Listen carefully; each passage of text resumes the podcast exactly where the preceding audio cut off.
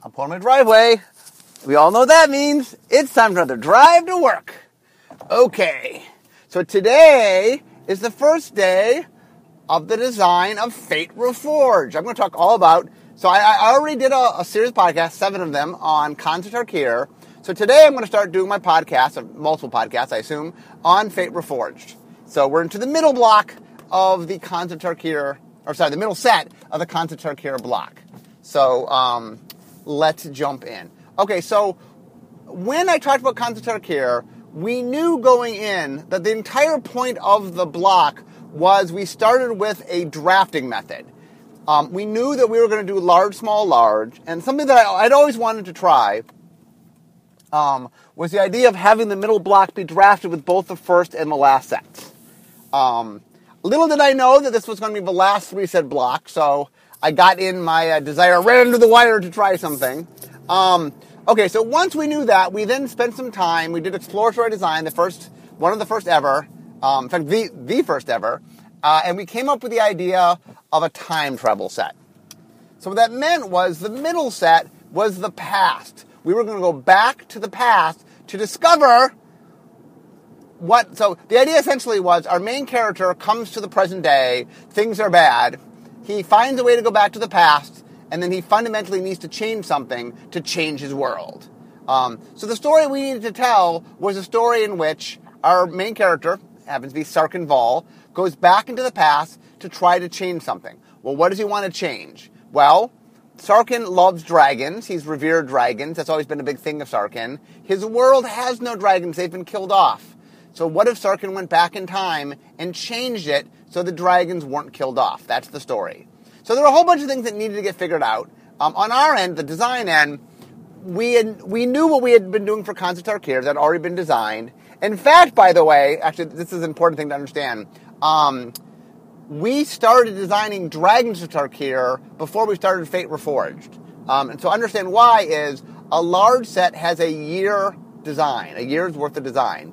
Small sets used to have four months we're shifting it now to where it's closer to six months. Um, but regardless, in order to get um, Tarkir came out, uh, had to finish, uh, it gets released, I don't know, three to four months after Fate Reforged, which means it needs to be done roughly the same equivalent of time. But because we had longer to work on it, we actually started first. So Fate Reforged, Fate Reforged was in a really tricky place because what we wanted to do was we wanted to have the middle set mean one thing with the first large set and a different thing with the second large set. And so we were in this weird place where we needed to sort of give it an identity, but an identity that could sort of evolve as the things around it evolved. Okay, so um, real quick, I don't talk too much about the team anymore, but Ken Nagle was the person I put in charge of the set. He was the lead designer. Um, also on the set was Jennifer Clark Wilkes, um, Ethan Fleischer, um, Dave Humphreys, Gavin Verhey, and myself. Um, so we had a big challenge. Uh, uh, by the way, uh, Dave Humphreys was not only on the design team, he was the lead developer. Dave likes to do that. Dave likes to be on the design teams that he's lead developing so that he gets a really good sense of what's going on. Um, he's the only developer I know that does that. So um, I actually think it's interesting it, it, gives him an insight that I think a lot of other uh, lead developers don't have. But anyway, um, okay, so the big trick we needed to figure out was how. So we knew on one side we had Khans of Tarkir. Khans of Tarkir is a wedge set about clans. Okay, so we needed to support a set. When you draft for that set, it was all about three color play and playing clans. Okay, on the other side, we knew that we had um, an ally color dragon set.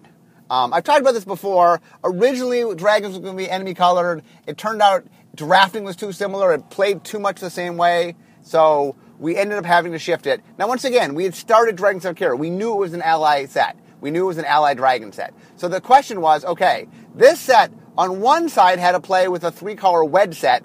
On the other side had to play with an ally dragon set. How do you do that? What do you need to do? So that was the first big challenge. Speaking of things, or challenges, um, I realized I have no gas. So I have not actually filled up my gas tank on the show uh, I did it once, I think, so this is the second time. So you guys get my uh, drive to work means you get what I get to do when I drive to work, and today I got to get gas. So uh, if you hear outside noise, that is because I'm getting gas, because um, that is something I have to do. Um, but anyway, I will continue to podcast while I get gas. because nothing shall stop, nothing shall stop the uh, um, this podcast. Okay, so how do we on one side show um, a three color set, and another side show a two color set? How do we do that? That that was the big challenge. Um, okay, so here was the, the thing. Um, we knew that we couldn't have three color gold cards in the set because three color gold cards wouldn't make any sense from the second card. Um, with, with, a, sorry, with the third set, with uh, Dragons of Tarkir. So we knew that we needed to, um, we knew we needed to have stuff that played with three color, but itself wasn't three color. Um, so the, the, question is, how do you do that? I mean, that, that's, that's a very tricky animal of how to do. So the question is, how does one pull that off? Meanwhile, we have the problem of we have dragons in the second set, and we're back in the past in which dragons were still alive. So how do we acknowledge that it's the past, but at the same time set up dragons the next set? Uh, for anyone who's ever read my uh, state of design for this, uh, 2015, we erred in some ways, but I'll get there.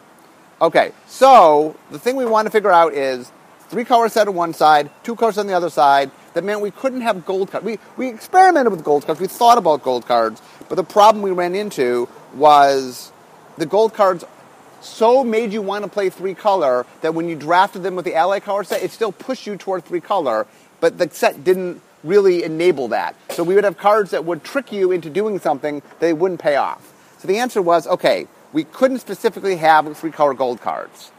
The solution of all places came from a mechanic from uh, Ravnica of all places, a gold set, was hybrid. Hybrid has this nice thing where you can, if I have a monocolor card with a hybrid cost, and the hybrid are the two other cards in the um, clan, then I still, it feels like a three color card um, in the sense that it requires, it can require all three colors to use, but it technically also is playable in a two color. So the idea is if I have, let's say I'm doing Abzan, and I have a green card that is an uh, has white and black um, as an activation cost. Well, green white is ally, so if I play that in dragons, I can just treat it like a green white card. But if I play it with Khans, I can treat it like an Abzan card, a green white black card. Um, and so the trick there was hybrid allowed us, but hybrid wasn't the only answer. Hybrid was the first answer. We needed to have a couple different answers to make it work. Okay, the next thing that we needed to do um, was find out other ways to make cards relevant and feel like three color while only being actually two color. The other trick we did is we took cards that cared about permanents that were of a certain color. So imagine you had a green card that said, I want a white or black permanent in play. Once again, in an Abzan deck, it's great. It, it's, it is green, it references white, it references black, it feels like three color, but once you get it to a two color environment, that card only really needs to have, you know, you can play a green white deck as long as it gets white, it does what it needs to do. Um, so between caring about permanence um, and hybrid, we managed to start making the kind of card we needed, which was a card that felt like a clan, felt three color, um, but it wasn't. I mean, but was playable in a two color deck, and two color ally deck specifically. Um, the other thing to keep in mind was the, the general premise we had of the set was we were in the past. And so the idea was the clans existed, but they were sort of proto clans. They were the early version of clans. So if you if you ever looked at the watermarks in the set, um, what the creative team did, did pretty well, was the watermarks exist and there still are clans, but they're sort of proto versions of the clans. The watermarks, it's clear that the eye is the eye for Jeskai, but it's, a, it's stylized slightly different. It's a little simpler, and so it's important to sort of build that in to make that make sense. Um, for those wondering, it is taking a long time to podcast today. I, I don't know. Uh, my, my thing is going very slowly. um, so we knew that we wanted to have factions. We knew we wanted to have the clans. The proto clans were there. The the things that would become ultimately the clans of of Tarkir had to exist. But that wasn't the only thing. We also had to have dragons. So one of the big debates we had, and like I said, I, I think we aired a little off on this one, but um, we were back in a world of dragons. You know, it's very important, uh, and the creative team really stressed this, that we were back in the time when dragons existed. If Sarkhan, if there weren't dragons everywhere, um, well, then what, that's the promise of the set. The promise of the set was we are, you know, Sarkhan returned to a time of dragons. So one of the big things to figure out was how to get that sense of dragons in a way that would pay that off. Um, so what we ended up doing was we ended up having. Um, it's not giving my receipt. Well, I, I, guess I will have to pass on my receipt. Okay, back in the car. Um, so one of the things we had to figure out was, sorry about that. One of the hard things about doing, uh, I don't normally get gas while I do this, is I have to keep track of multiple things at once. And so I apologize that I'm a little more distracted when I'm doing a second thing. Uh, but um, you have my full attention again. We're back to recording. Okay, so um, where was I? Uh, we were trying to figure. Oh, we're trying to figure out how to have dragons. So here's the challenge. The set that came after us was the dragon set. We were sort of paying off dragons in a big, big, splashy way. Um, so it was important that we don't out dragon the dragon set. But at the same set, it was important to establish the past, and the defining quality of the past was we were at a, a crossroads in time in which the dragons still existed. And, you know, if Sarkhan kept the dragons alive, we know we were going to a world where the dragons were the masters of the clans, if you will. The, uh, um, so one of the things to figure out was how many dragons was the right number of dragons. Um, the other thing was we knew we needed to introduce the dragons that would become the clan lords. Um, so we knew for sure, for sure, there was going to be a cycle of dragons, legendary dragons, that would um, we would see here as younger versions, and then see in the uh, Dragons of Tarkir as the Dragon Lord. So we knew we were doing those. Um, there was a big fight of whether or not we were supposed to have just those, and I, I really wanted just those only because I, I, did not want to step on the dragon set. I knew that, um, and what we ended up doing was, in order to feel like there was enough dragons that was the past, we made a cycle of um, monocolor dragons that we stuck at uh, uncommon, I believe, and then we had one common dragon, which was it sort of you attacked with it and then went back to your hand. So it um, it it was, or, or actually, I think you sacrificed it. Um, but, but the idea was it felt more like a direct damage spell than an actual dragon, although it was put in the style of a dragon, so it definitely would feel like a dragon.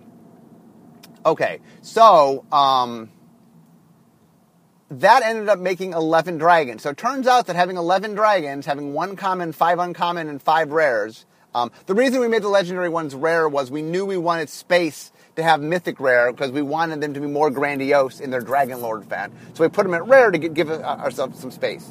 Um, but anyway, what that ended up doing was we had a higher as-fan of dragons than any set in the history of Magic.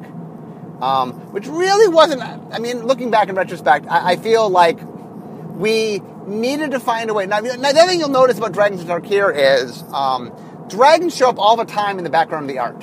Um, and that's also true in Dragons of Tarkir. In fact, even, even more true in Dragons of Tarkir. Um, but the real question going back was, could we have conveyed dragonness in a way that didn't require so many actual creature type dragons?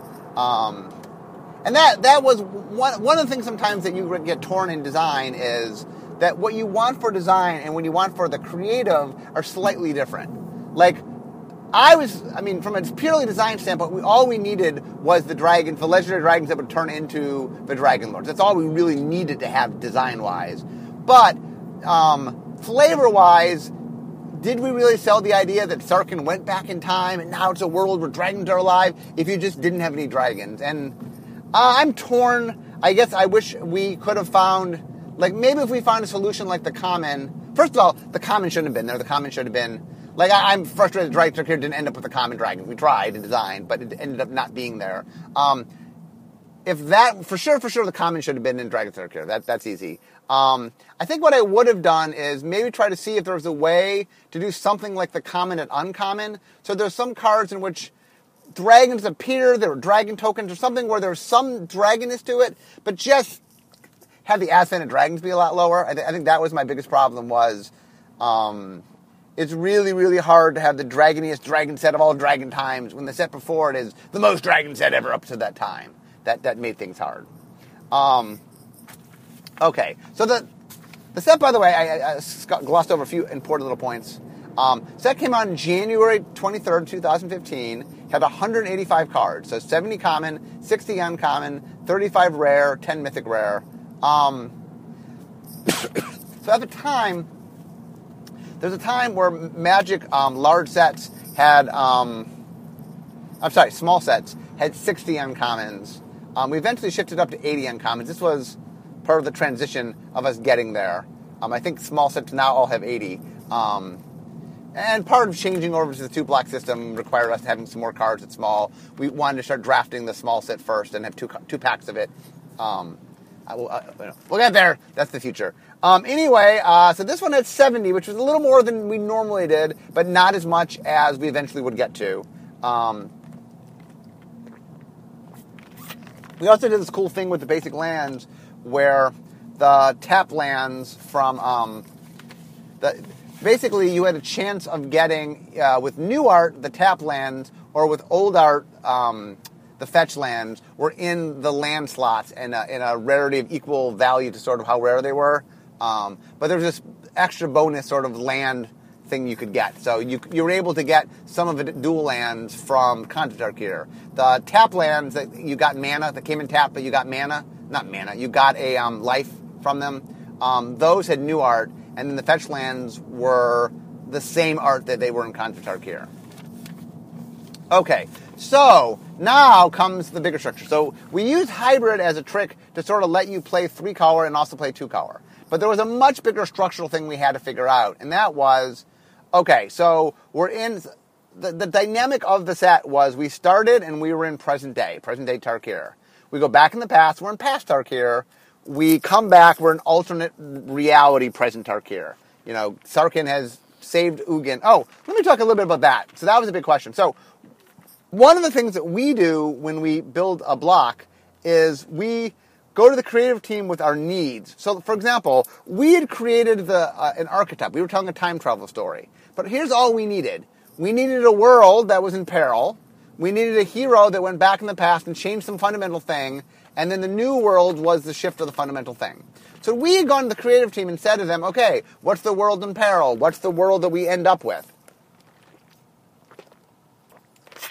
And they had given us the idea of Sarkhan's homeworld, um, of, of, of a, a, clan, uh, an Asian-based uh, clan world, where the clan warlord, warlord world, where the clans were all fighting, and then it turned into a dragon world.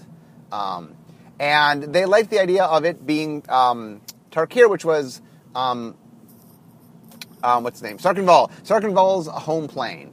Because we knew that he came from a plane in which he revered dragons, but the dragons had been killed off.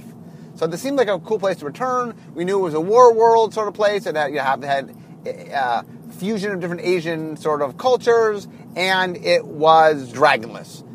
But um, it allowed us the opportunity to go back in the past and change that, and then make it a world of dragons. Okay, so we had all that. So when we went in, we the what we said the creative team was, look, okay, we know we're starting in, in Sarkhan's war torn home, and we know we're ending up with Dragon Worlds. Okay, so something has to happen. Sarkhan has to go back in the past and somehow save the dragons. But how you save the dragons, why you save the, all that, uh, well, why we knew. Why? Because he loves dragons. But how does he do it?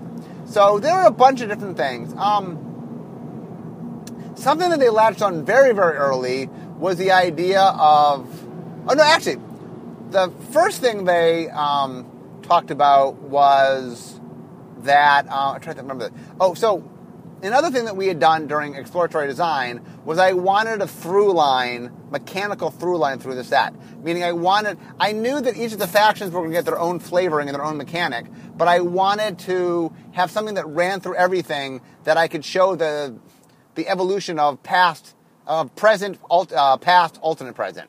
And so we ended up doing that with face down cards. So morph was the mechanic in the first set.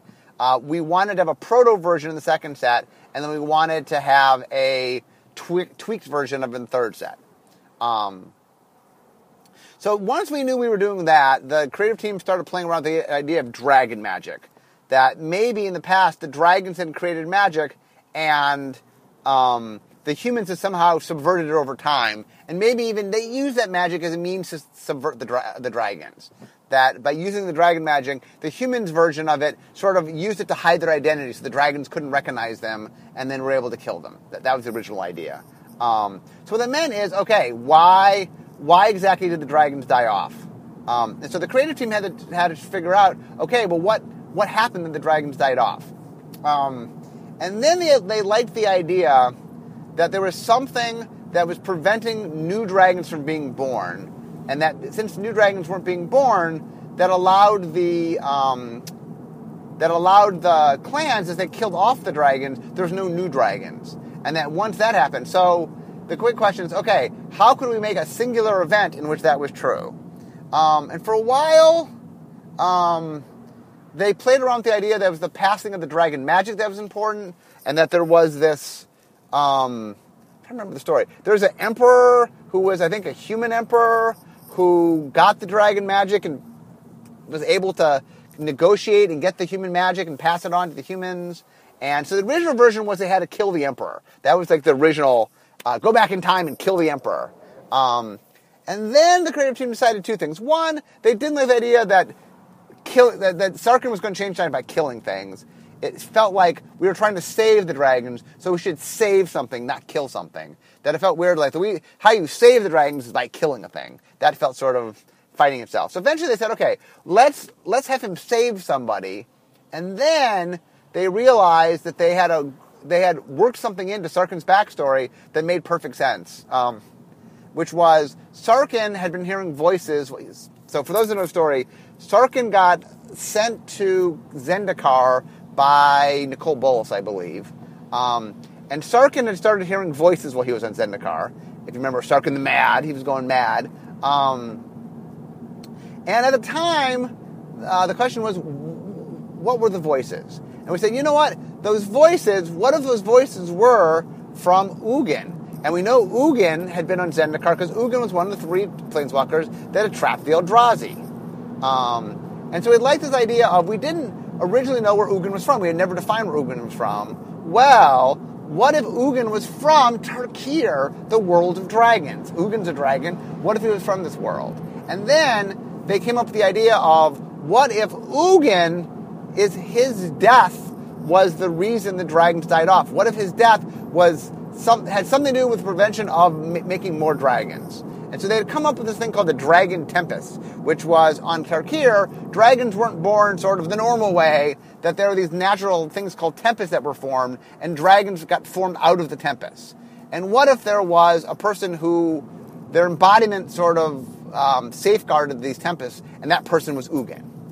Now, the other cool thing is if you go back in time, there, uh, think it was in a comic, there was something with Nicol Bolas where someone asked him about Ugin, and Nicol Bolas makes a comment about how he left him in the ground. The implication that he had killed Ugin. Now, we knew at the time that Nicol Bolas is a very unreliable source. That Nicol could say he did something, but did he? Who knows? But we liked the idea there's this thread that Nicol Bolas had claimed he had killed Ugin. And we're like, oh, okay, we need Sarkhan to save Ugin. There's, a, there's this unresolved thread of Bolas maybe has killed Ugin. What if that was what went on? So what if they go back in time and they manage to save, um, they manage to, uh, Sarkhan saves Ugin after his fight with Nicol Bolas. All the pieces kind of came together. Now this is one of those things where, um, I, I, think that there's a, a lot of times when you have a lot of threads, they kind of lead in a direction. And this was something where it kind of naturally came together. It's possible maybe even when they got the seeds got planted originally, they were going in this direction, and just we picked up on that. But anyway, it, it made for a pretty cool story um, of okay, Sarkhan's going back in time. What is he going to do? He is going to save Ugin. How is he going to save Ugin? From the fight against Nicol Bolas. Now, there are a whole bunch of problems that had to get solved which was um, that the one of the big things that we wanted to do is made sure that the changing of the times affected Tarkir, but didn't affect a lot of other things. And so the idea was they wanted Ugin to be saved, but basically wake up present day, not be saved back in the past, not have Ugin be alive to go do. So we decided, I guess, when they were trying to figure out how much time made sense for the dragons all to be killed off, um, they, it was like 1,300 years. So they didn't want Ugin alive and prancing around the multiverse for, three, for 1,300 years. Obviously, he would do things that would change things. So the idea was, and they wanted Bolas to still believe that Ugin was dead. They didn't want to, like, in the middle of the fight, save Ugin. So the idea was, um, Nicol Bolas kills Ugin, or, or mortally wounds Ugin. Ugin is dying. So Ugin puts himself in a cocoon and sends out a message to the future um, which ends up coming to um, someone else from his world, which is Sarkhan Vol. And um, the beacon gets him back to this time, and it's through the, uh, the magic of Ugin um, that he's able to traverse through time, and he comes back to save him. But by saving him, what he does is I'm trying to think of the next one. He basically gets him in this healing cocoon so that he won't die. That he's in the process of dying, and that Sarkhan comes back. Bolas, he gets to see the fight. Bolas leaves, and then he goes and he mends Ugin and helps set him up in this cocoon so that Ugin will later come heal. And so Ugin takes his 1,300 years to heal, so that um, when we see him in the modern day storyline, he's just come out of his cocoon. So when we he he interacts, obviously he's in the storyline for Battle for Zendikar. Um, in fact, I think what happens is um, Sarkhan had come trying to find Ugin because he knew the Zendikar on Zendikar the Eldrazi had gotten out, and he knew they needed to do something about it. So he was trying to find him. And so if you see him in the original storyline, he shows up in um, the original story, and then um, what happens is Ugin, uh, sorry, Sarkhan goes back in time, changes thing, now it's a dragon set, so, and then Sarkhan shows up in the alternate timeline, and Ugin is there for him to find. Um, so that's one example of the story. And then the fact that Ugin is there, we, we wanted to make sure that the outcome of the story mattered for, for Magic going forward, but didn't completely rewrite the, um, the story thus far. Okay, anyway, my, my, deviation into the story. Okay, so now we knew we had the following, which is we wanted to have this mechanic behind that, that was running through, which was a face down. Um, so what happened there was we had come up in exploratory design. We had come to the realization that what we wanted was a proto version of morph, meaning something that felt like would one day evolve into morph. Um, and we came up with a mechanic we, at the time we called recruit. You guys now know it as manifest and the idea was it just took cards and made them face down 2 2 creatures. Um, the original version didn't have built into it the ability to turn up if you were a creature.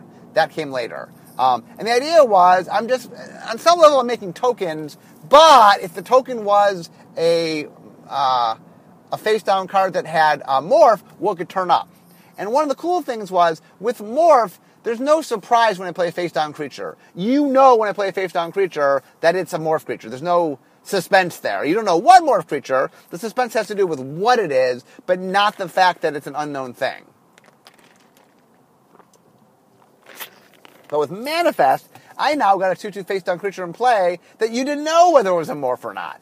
Um, and there's a lot of debate, by the way. When we, we had this in playtest, we knew it was a complicated mechanic. You know, we knew that uh, um, but it was during Divine that Dave Humphreys, like I said, who was on the design team, came up with the suggestion of um, what if built into it was if it was a creature that could turn itself face up. Because um, it was a little too dependent on morph. And that way, it allowed you to play it in a deck that didn't even have morph creatures. And it was more than, like originally, if you didn't have morph creatures, it mostly was just a token making mechanic, a slightly complicated token making mechanic. That thread morph, I mean, even if you didn't have morph, I always talk about this. Um, your opponent doesn't know whether or not in the limited environment you have morph. So it was more than just a 2-2 creature. It was a 2-2 creature that at least had the threat of being a morph creature. Um, but if you didn't actually have morph, there wasn't a lot you could do. So Dave's suggestion was to sort of allow you to turn it face up. Um, anyway, we liked it. It played well. Our big concern was there was a lot going on. I'm gonna get to the mechanics in a second. There's a lot, a lot of moving pieces, uh, and having a mechanic that was, on some ways, trickier than morph. It had more going on than morph um, we were worried about. But we play tested it. We left it in design. Um, we left it in for development. And development played it, and they felt the same way design did, which was really was fun. It was a fun mechanic. Um, but we knew it was a bit complex. We said, okay, we're going to do it, but we tried really hard to make sure that uh, the stuff around it was not not quite as complex. I think morph being the face down mechanic being this whole block really made us sort of make everything around it a little simpler. Um, but anyway, we did it. I'm glad we did. The audience really liked it. Um, but it definitely did add an extra layer of complication because Manifest, I mean, luckily if you know Morph, I mean, Manifest isn't super confusing if you know Morph. Um, but if you're unfamiliar with Morph, it's a pretty complex mechanic because it is, in some ways, everything Morph is, but more, but more complicated. Um, originally, when we played around with it, uh, I think it all came off the top of your library, and then we decided that we could branch off a little bit Mostly it came off the top of your library, but it came from a few other places as well. Okay, so we had manifest. So now, how do we feel like we're the, the junction point, the crossway point between two different things? Um, so one was we wanted to have elements of Khans of Tarkir in the design. We wanted to have elements of um, Dragons of Tarkir. So the idea was you would see stuff that some of it would drift to be one set and the other would drift to be the other set. So the idea we came up with is we had five clans. We knew we still were going to keep the proto clans. What if only some of the clans had the mechanics that you saw in Khans? What if a few of the clans had mechanics that you saw in dragons? So one of the things we did in dragons, once again, remember dragon started first, was in dragons we made mechanics for each of the five um, clans, if you will. Remember, they shift in uh, clans in in Dragons, and we gave a mechanic that you could that would play nicely with the mechanic that went through. So originally, by the way, the original idea was that we would have the clans and they would have names, and those names would go all the way through the block. That the Jeskai were red, white, blue, and then you go back to the past, and they they were more white and blue with a little bit of red, and then you go to the the alternate present, and they were white it was white blue. There was no more no more red in it. The problem was we had never given names to the wedges, and we knew that people would so badly want to use those names for the wedges that we were afraid we would confuse people. You know, that if Jeskai was in the third set, but in that set Jeskai didn't mean red, white, blue, it meant white, blue, it'd be confusing. So we ended up uh, calling the clans in the dragon set after the dragons that were the dragon lords. So Ojutai became sort of the clan, if you will, just named after the dragon. Um, so what, what that meant though was there was a through line that like once again the reason that I centered the color not in the enemy color was each clan did have a even though the name changed there was an identity that went all the way through. So there was a blue based um, cunning clan that started as Jeskai and would turn into Ojutai. Um, it would start as red, white, blue. It'd become white, blue with a little bit of red, and it would end up being um, white blue. And what we want to do is make sure that whatever mechanic we gave to the, that clan in the first set, in the second set, or sorry, in Dragons, it would play nicely. Because we knew either in Khans of Tarkir, or sorry, either in Fate Reforged when you play it with Fate Reforged, or when you play Fate Reforged with Dragons of Tarkir, you would have them overlap. Um, and we ended up doing a split of three and two because we knew we were introducing Manifest, and because we'd have two mechanics, it meant we'd, we'd have two other new mechanics introduced in Fate Forge, and the three remaining ones would be in Dragons of Tarkir.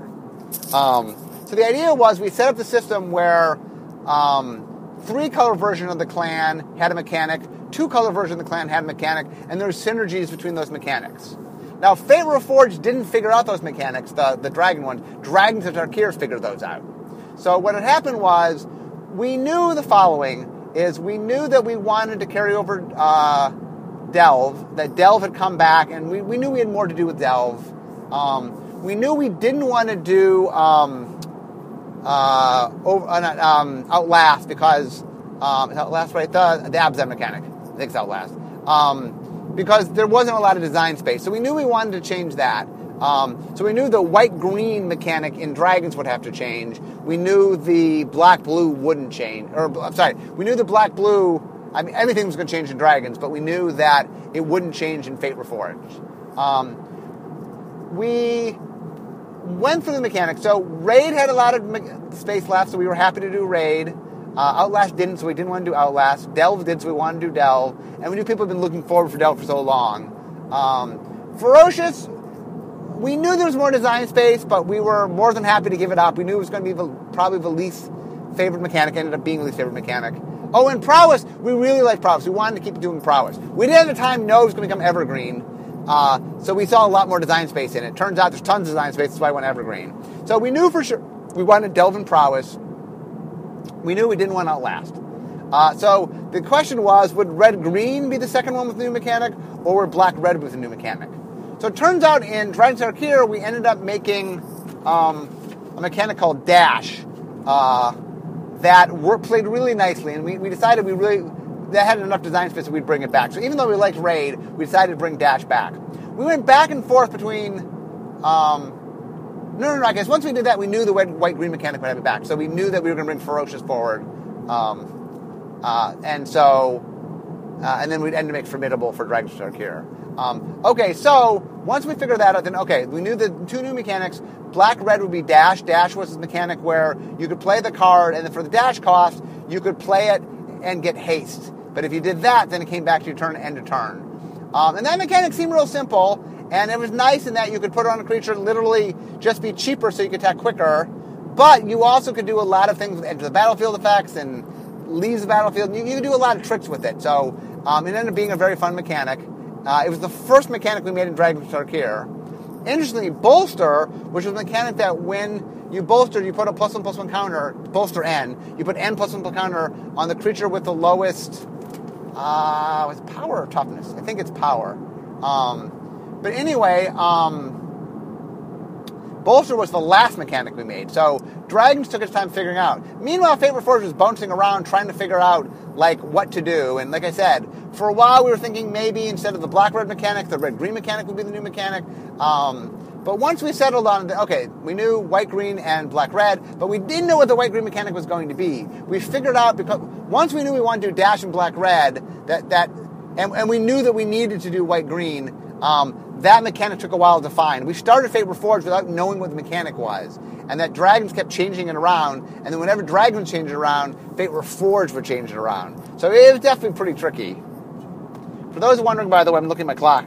Um, there is every traffic day. They're, they're doing some. I don't know. There's something going on in Seattle today. I was warned there'd be extra traffic, so it turns out there is extra traffic. So luckily, there's lots to talk about Fate Reforged. So I, I'm. I, no, no fear that I, I can't fill up this podcast. There's lots to talk about. Okay, back to Fate Reforged. Um, okay, so we figured out eventually we want bolster. We figured out dash. So we knew that the new mechanics being introduced in the set would be manifest, dash, and bolster. Um, all of which are really fun mechanics. Um, bolster did take a while. We, we did through, go through a bunch of different things. Um, and the other thing that we wanted to make sure was, um, even though um, we, so remember that the overlap between the three color clan mechanic and the two color clan mechanic had to be synergistic. So we knew some of those would overlap when Fate Reforged played Khans, and some would overlap when Fate Reforged played with dragons. And so we wanted to make sure that th- that cards that enable those things were stuck in Fate Reforged to make sure whichever version you played were smooth. The other big thing we did is Fate Reforged needed a theme. Obviously, it needed a structure, but the theme, which was handed to it, was the idea of this was the focal point of history. This was the fulcrum. This was the, where choices were going to be made. So one of the things we wanted to make sure was we wanted to have this theme of choice and change, of the idea that you, the player, are making a decision, and that decision has an outcome. Um, so thematically, Sarkhan had to make a choice in the story. He had to go back. Now, I mean, obviously he was going to make it, that, that, that kind of thing. But from a story standpoint, Sarkhan has a big decision to make. He has to go back and he has to decide whether or not to save Ugin. Um, now, obviously, he goes back. Obviously, he does it. Um, but I mean, it needed to be a true decision. It needed to be something he needed to figure out uh, from a story standpoint. And so we like the idea of change, um, of choice as being a, a, big part of the set. So one of the things we did is, and I'm, I'm, I'm going to talk about the cycles in a second, that we built in a bunch of different ways to have choice. Um, so there, so in general, uh, uh, we like modal stuff. So this set was a little more modal than normal, um, meaning that we uh, modal is something that we use to describe saying you have a choice. Do you want to do A or do you want to do B? Um, interestingly, Gavin Verhey, who was on the design team, there was a lot of modal stuff that went on, and Gavin felt like the cards were looking a little busy. So Gavin mocked up some cards using bullet points to demonstrate how we could do them with bullet points. And people so liked how it looked that we made the decision. And starting with Fate Forge, we changed how we do modal spells. So now we do modals those bullet points to say, choose one, bullet point A, bullet point B. Um, sometimes we do modal there's more than two choices. For this set, it was a uh, two choice modal was the theme. Okay, so um, as in every set, you want to do some cycles. So we had a, a, bunch of choice cycles. The two highest profile choice cycles, probably the highest, was what we call the sieges. So what the sieges were is you had to pick, and they represented. It was two different. It was an enchantment that had two different outcomes. So you could uh, uh choose enchantment effect one or enchantment uh, enchantment. it's hard to say. Enchantment effect one or enchantment effect two. Um, and the idea was we flavor them so one was more Khan like and one was more dragon-like. Um, and we went through a lot of decisions of how to sort of flavor this because the idea was, are you going the Khan route or the dragon route? Um, meanwhile, by the way, we had also made one other card, um, Crux of Fate, which was a card that uh, we had made pretty early on, which was we wanted to de- definitely play the idea of are you choosing dragons or not choosing dragons. So we made a Wrath of God um, called Crux of Fate, uh, uh, like of God, that either destroyed all dragons or destroyed all non-dragons. Um, and we ended up putting the fight between Bolas and um, Ugin on it, and it was a pretty cool, cool card in that it really sort of it, we we it's one of those cards when we made it we knew would be the first card we'd show from the set. Because it just did a good job of explaining the crux point in history, the decision Sarkhan had made, the idea of a set that that is at the cross points, um, and so I mean not that obviously all the like in the in the dragon future, it's not all all dragons were killed. That's not it's not literal, but it's, it's it did a nice job of sort of figuratively sort of showing the conflict at hand here, and that uh, the Crux of Fate is an awesome name.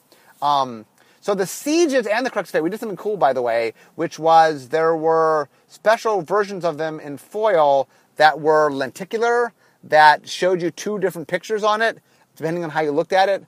Uh, or not sorry, I'm sorry, the picture didn't change. The picture stayed the same. Um, the foil of the um, watermark would change. So uh, if you looked at it one way, it looked like the clan watermark. If you looked at it other way, it looked like the dragon clan watermark. And so um, I talked about how they had made a proto version of the watermarks. They also made a version of the watermarks when they went to be the Dragon Clan, so that there was a little reminiscent of it. And the clans all the way through um, admired the same thing. So if you were the clan of the Eye of the Dragon, that stayed through the cunning. The cunning part stayed all the way through, and the subtle sense of the eye stayed all the way through.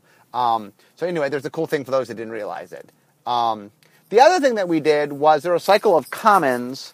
What were they called? Um, I don't know if they had names. And so what they did is when they came into play, you got to choose whether or not there was a counter, a plus one plus one counter on it, or whether or not there was an effect that happened. So essentially, they could be a little bit bigger, or they could have a spell effect that came along with them. You chose what you wanted.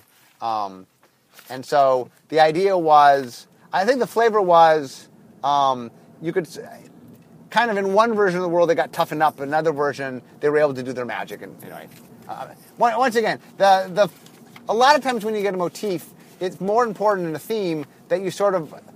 The idea is choice was important, and then we played up choice as a design, mechanical design thing. It's not that every choice was actually the choice Sarkhan had made, but just the idea of the set about choices. I think that was pretty important. Um, so anyway, we put a whole bunch of different um, cycles in this. I'm almost to work, so I'm going to just talk about the cycles real quickly, and then I will wrap up for the day. And then starting next time, I'll talk about the cards. Um, okay, so the first thing that uh, we did, there was a, a, cycle of enemy color activations. So one of the ways to definitely get you to sort of play with other things was to have all color activations. Um, we um, hybrid was nice because off-color hybrid activations allowed you to um, play a card and feel like you were in part of a three-color tribe. But when you got to two-color worlds, it would work just as fine. Um, we did allied colored. Um, oh, I, we did allied colored dragons. So we did the drag. We did a cycle of dragons that were legendary that would turn into the dragons that would become the dragon lords. We also did a cycle, uh, I think at Uncommon, of monocolored dragons just to convey the idea that we're in a world where dragons are alive again. Um, we did the sieges, which I was talking about earlier, which was the enchantments where you made a choice um, and we ended up having to choose between dragons and Khans. We spent a long time figuring out what were the words, but in the end, um, hey, what are you choosing between? Are the dragons going to rule or the Khans going to rule? Um, we had um, clan matter creatures, and those were creatures where if you had the right color, that they were monocolored creatures that if you had a permanent of one of the two colors in their clan, a three color clan, then they gained an ability. Um, we had common, a cycle of common manifest creatures, we had common enemy color instance. Oh, because we wanted you to draft and pick toward enemies for purposes of Khans of Tarkir, uh, uh, it's something we did that we knew wouldn't get as much use when you drafted the other set, but would help you draft Khans of Tarkir when you drafted that. Um, we made the modal creature I talked about. We can choose the plus and plus counter or the effect. We made rune marks, which were auras that cost two, C, two and a C, so two and a colorless. Um, I'm sorry, two and a colored mana. Oh, uh, uh, so two colorless and a white, blue, black, red, or green.